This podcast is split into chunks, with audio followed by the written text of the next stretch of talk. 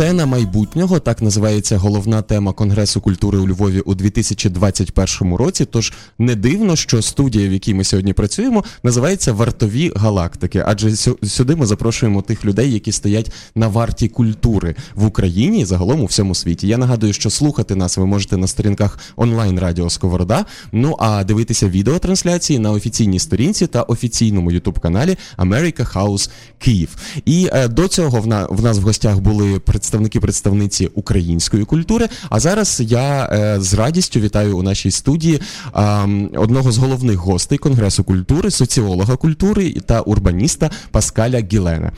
Nice to see you in this studio. Hello. Uh, you had uh, uh, an inspirational speech uh, this morning, and you started Congress uh, of Culture. And uh, I would like to mention three points I noted during your speech. You you spoke about um, culture and um, interacting among people during and after the pandemic conditions.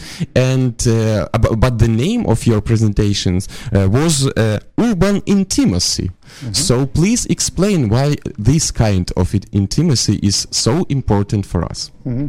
Maybe I, I, can first explain what urban int- intimacy is about. It's not a concept of mine, it's from a sociologist, Alan Blum, an urban sociologist.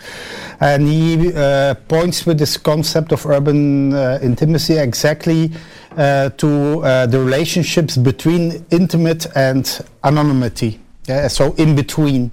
Uh, so it are not closed friendships and it are not just professional relationships or uh, relationships you have uh, with anonymous people in public space. It is something in between. And I think exactly a theater or you also a museum, uh, a cinema, are the typical places where you can have this kind of interaction with strangers uh, uh, which you don't know, you even maybe don't like, but you share an interest, uh, for example, looking at a film, looking at a, a, theater piece, and from that starting point on, you trust each other. It's, it's a very thin trust, but it is one eh, because you share a kind of interest, and that that makes people uh, have the feeling of togetherness, being together, being collective. It, it can even stimulate the feeling of uh, social cohesion. But uh, at least it, uh, for me, it's it's a very important feeling which disappeared with the pandemic, with COVID 19, because it was criminalized. Yeah, it was impossible to have this kind of relationships, and they are very important, I think, to, for example, to make new friendships. It is really the, the, you can bridge two the intimate space, but you can stay also anonymous. And I think this bridging function is very important in uh, intimacy. But it is also, this urban intimacy is also very important for cultural transition, to learn culture, to get in a, involved in a kind of tradition. You need also this space, this shared space of trust. For example, just to show your emotions when you look at the theater piece, being enthusiastic, crying or whatever. You, you don't do this normally in public. So you, you do this only when you trust the people around you who are together with you interested in it. And this is this specific atmosphere, I call it, of, of uh, urban intimacy. Yeah, you you call uh, these uh, uh, spaces like semi-public spaces. Mm-hmm. Yeah, the, the the places or situations where you have this uh, common choice to stay anonymous or to interact with with uh, other people. Mm-hmm. Um, how do you think after the pa- pandemic, when we let's say we'll come back, but we will be different from from uh, mm-hmm. us previous. Um, will these uh, semi-public uh, uh places and spaces uh, play the same role role, role as uh, before the pandemic? Mm-hmm.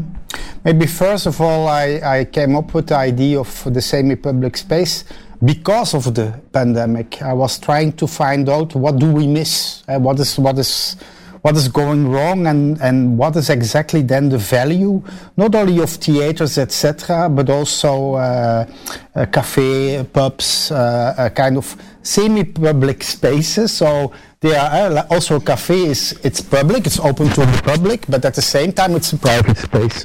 And this so this in between is is uh, uh, is a very important place And to, to relate to your questions, what what uh, uh, um, yeah what, what, will happen after the pandemic? I'm a I'm a little bit afraid that. Uh, um, the, um, the pandemic worked uh, as a catalyst for uh, digital relationships, uh, yeah. digital meetings, etc. People know, for example, more and more ask me also to do digital uh, uh, lectures, uh, going to a digital conference, online conferences, to have online online meetings, mm-hmm. um, and um, I think this, this would be a quite uh, problematic evolution because you exactly miss something, something goes wrong in digital communication, and that is exactly uh, um, the visceral, the physical uh, nearness you need to build up trust with somebody. So I had, for example, uh, meetings where there was conflict in the meeting digital, it never gets solved. The reason why it never gets solved, uh, the, the conflict, uh, is because there is no moment after the meeting yes. that you can talk with each other. Uh, and that you can also, but also that you really uh, the, uh, have the visceral aspect of it. So, and this is, I think, really important to remember, I think, that, that this is the value of civic, uh, civil spaces. sorry, semi-public spaces. Thank you very much. Uh, I would like to add that uh, even after cinema or, or, after theater, you would like to uh, get your friends and go to some pub or coffee shop just to discuss what you've seen mm-hmm. uh, before. And yes, this is really important. And the the pity is that. Um, um, previously this online broadcasting and everything everything was like an extra like a bonus for other people but mm-hmm. the point was to gather together to uh, to uh, communicate to find some answers for different questions well you mentioned trust mm-hmm. uh, in your opinion as a um, cultural sociologist and uh, urbanist um, is the trust during and after the pandemic still alive there's still trust, but again, there also, I think the, the pandemic had a uh, enormous uh, influence on uh, it. It worked like the catalyst for uh, distrusting. Uh, also, because of the pandemic, of course, you could get ill by uh, being together. So there, there was a kind of yeah a, a kind of, I, I, think, a growing paranoia. Hmm? And what I, I, thought also what is interesting is you, you saw also people who felt quite comfortable with that because now they don't need to have social contacts anymore. So you had both sides. You had people who get quite depressed because they had not this kind of semi-public space where you can have this experience of urban intimacy. And you have the other way, people who really defended this kind of way, and they also still now want to have digital meetings, digital courses in, in the university, for example, uh, etc. So the discussion is still uh, um, uh, going on. But again, I think to build up trust, and this is this is not a new thing. They know it also in business, for example, uh, if you want to uh, build up uh, international business relationships, you need to meet each other physically because otherwise you cannot build up trust. So, in, in it, what I want to stress is trust is not only uh, just like urban intimacy, it's not only something which has to do with um, symbolic conventions. What I mean by that is it's not just only thing, uh, things you do in words by saying, by naming it. It is really in looking at somebody's face, in the eyes. It, is, it has to do with the whole body, the whole body language, etc. So, and this is where you build up trust uh, with each other and sharing interests. Uh, talking about a concept like urban intimacy, for example, gives a kind of common ground to stand on, and that's the that's the starting point to to um, to build up trust relationships. So I, I think uh, trust relationships are damaged.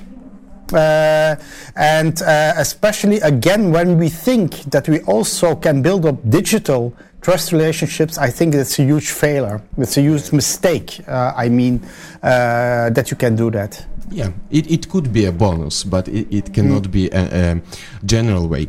Okay, thank you. And uh, what I uh, paid, uh, paid uh, attention to it, uh, was that during your speech, uh, you often um, repeated that uh, not, not about understanding and racial uh, rationalization and so on so on but about feelings uh, so did the pandemic show uh, show us that uh, feelings are not at the same level of rationalistic and everything but maybe even more important for people Yeah, I see it more in a phenomenological sense, in that sense that that uh, um, yeah, emotions are, of course are very uh, important, and um, we, we, describe this a little bit, and it's my colleague Marlies de Munck who describes this in, in the the small booklet uh, uh, uh, Nearness. Uh, when she describes uh, that in, during the pandemic, for example, we had this kind of uh, alternative digital parties or aperitivo at, at five o'clock. You put on Skype or whatever, and then you had a drink. But it completely failed. After after 15 minutes, you were tired of it, and you closed the computer. So it didn't work. So what what was there missing? Again, it's not the talking with each other because with Skype you could perfectly mostly of the time talk with each other but it is literally the physical nearness it is the feeling of uh, the yeah the, uh, the, uh, really the affection so it is and, and I make also a distinction between affection and emotion. Emotion is something you can re- realize or you can rationalize. Affection is comes from deeper. It's something you cannot uh, foresee. It's it's a typical way. I'm I'm such a guy who always. It's a very when I see a kitschy film or whatever, I start crying. I'm, I'm typical. Oh, I I. I, ha- I have no control over that. Uh, so and that's affection. It comes really from from the inside, and you have you lose control in it. And I think the, uh, to dare to lose control is a typical condition to make trust in a semi-public space again. Uh, so thi- this is the everything can roll then, and that that's the yeah. Uh, the figure of it. Yeah, because you are a scientist, it's really important to he- hear it from you as as a, a evidence-based informator. uh, next one, I I noted, and it sounds really interesting. What does it mean?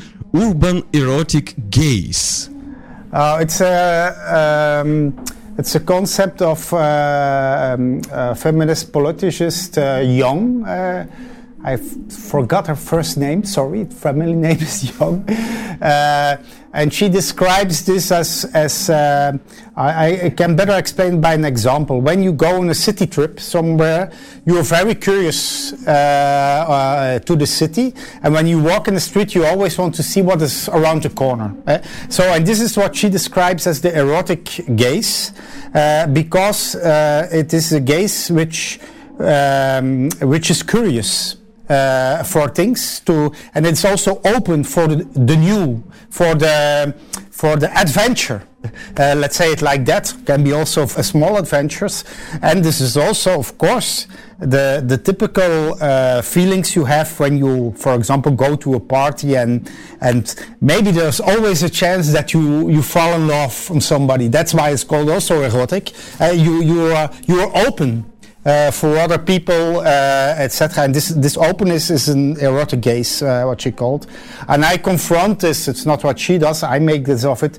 I, I, I see it in contrast with uh, uh, what I call the xenophobic gaze. Uh, The xenophobic gaze is is, is the, the gaze of people who are fair, are, are, are fear, yeah, fear from the other, who, who want to avoid the strange, and and they have the opposite relationship to uh, strangers in the city, for example, uh, etc. So it is it is really uh, the opposite of, of this whole pandemia of fear nowadays. Uh, a lot of people also in in uh, yeah, in uh, very uh, nationalist and even extreme right uh, uh, positions, also politicians cultivate this fear, this xenophobic gaze, and I try to counterposition that by uh, uh, stimulating uh, more and more the erotic gaze. And again, I think culture plays a very important role in this, and artists also, because they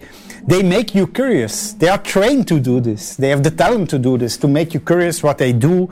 Uh, um, on stage, but also in the street, and also uh, yesterday evening I was walking uh, in Lviv in the, in the city uh, and there were street musicians. That's what I mean. People are curious. They are looking and they are also respectful. They, they say quiet to listen. They say quiet for each other. So immediately you have this kind of condition a semi-public space in public space where, where you have this this this feeling of uh, yeah feeling safe. But it starts all with this openness. Oh what is, what is he or what is she doing? Um, and and th- yeah that that is something we I, th- I think we are losing. And coming back to online digital we are losing this enormously there because we all know by algorithms on, uh, in, online, you only, at a certain moment, you only look, you get tunnel vision. You only uh, you only look for already the expected in music, in theater, whatever, and that's used different with the erotic gaze because when you uh, um, walk in semi go in semi-public spaces, but also in public space, you can always be confronted with with something completely different. And that, that's the main uh, uh, difference, I think. Yeah, thank you. I, I just wanted to add that uh, in 2020 in, uh, in the Netherlands, they made a small research uh, among urban citizens mm-hmm. Uh, during the pandemic, and they realized that it's much more easier to make a person radical, let's say in right radical um, um, moods and so on and so on, when this uh, person, he or she, is sitting home and using only these digitalized uh, mm-hmm. um, instruments to communicate. So mm-hmm. yes, these semi-public spaces and culture and this erotic gaze and everything, everything is really important to like cultivate diversity, inclusiveness, and so on, and so on. But you mentioned that uh, that you uh, had a walk yesterday around the city, and um, you are in Lviv as one of uh, main guests of uh, the Congress of Culture. So, what was your like not professional but personal reason to visit Lviv, to visit Ukraine during such a scary pan pandemic times? Oh. Um, um First of all, that's the professional reason. I get the invitation, of course, to come. Uh, but um, um, yeah, maybe it is it is my erotic gaze. I, I'm, I'm always curious to to go in other cities, uh, etc. I miss this also. I, I also traveled for almost two years, not anymore. The first. Uh, uh um, uh, time I took uh, an airplane again was a month ago to go to, to the Dnipro also mm-hmm. in uh, Ukraine. Uh, so, and I was very keen just to get away. And why I personally need this is, is literally that I, uh, I write my books on airplanes and in, in, uh, and in uh, air, uh, airports and in hotels. Uh, not really maybe write them full, that's something I do at home, but uh, to have new ideas, it always happens there because it's a moment when you, you don't have to do anything else and you can even do anything else. And that's very helpful. And then walking through a city which you don't know yet, it really stimulates this kind of creative process. So I do it really for egoistic reasons for myself. It is really kind of feeding, uh, and uh, it's not so much people saying, yeah, you meet other people, other cultures, uh, and it, it, inspires you. Yes, it is. But it's not really that only. It is really uh, having the space for your own to open your mind and that you really don't need to do, I don't have to answer mails for a moment. It's very important. Uh, um, and at home, you always can answer mails or something like that. In an airplane, you can't.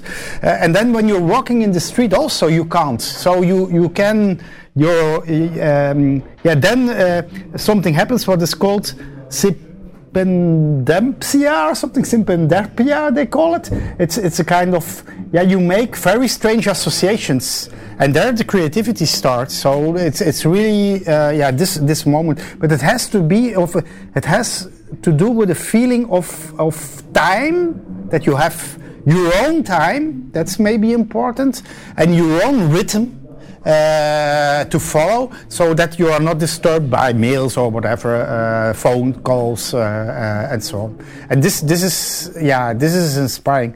By the way, Lviv is, uh, I've, I've seen not so much, only two hours in the night yesterday and, and uh, today one hour. Uh, but yeah, it's of course fantastic city. It's, uh, it's really amazing. I only saw that until now quite historical part.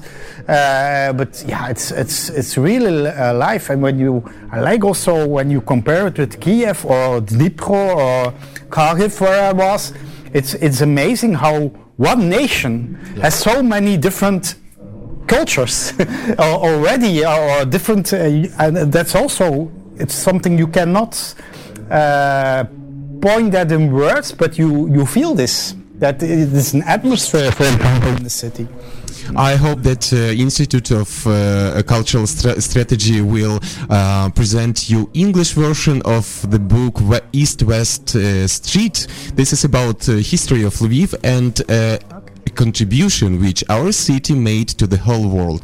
But here we must make three points and put our conversation on pause. I hope that we will have possibilities and opportunities to continue. But um, now I say thank you to you. thank you Це була справді дуже крута розмова. Я сподіваюся, що ми е, прикрасимо її українськими субтитрами. Я нагадую, що проект Вартові галактики відбувається у межах Конгресу культури у Львові і організований онлайн радіо Сковорода і Америка Хаус Львів. Усі думки, які ви тут чуєте, є нашими приватними думками і в жодному разі не відображають жодну офіційну позицію.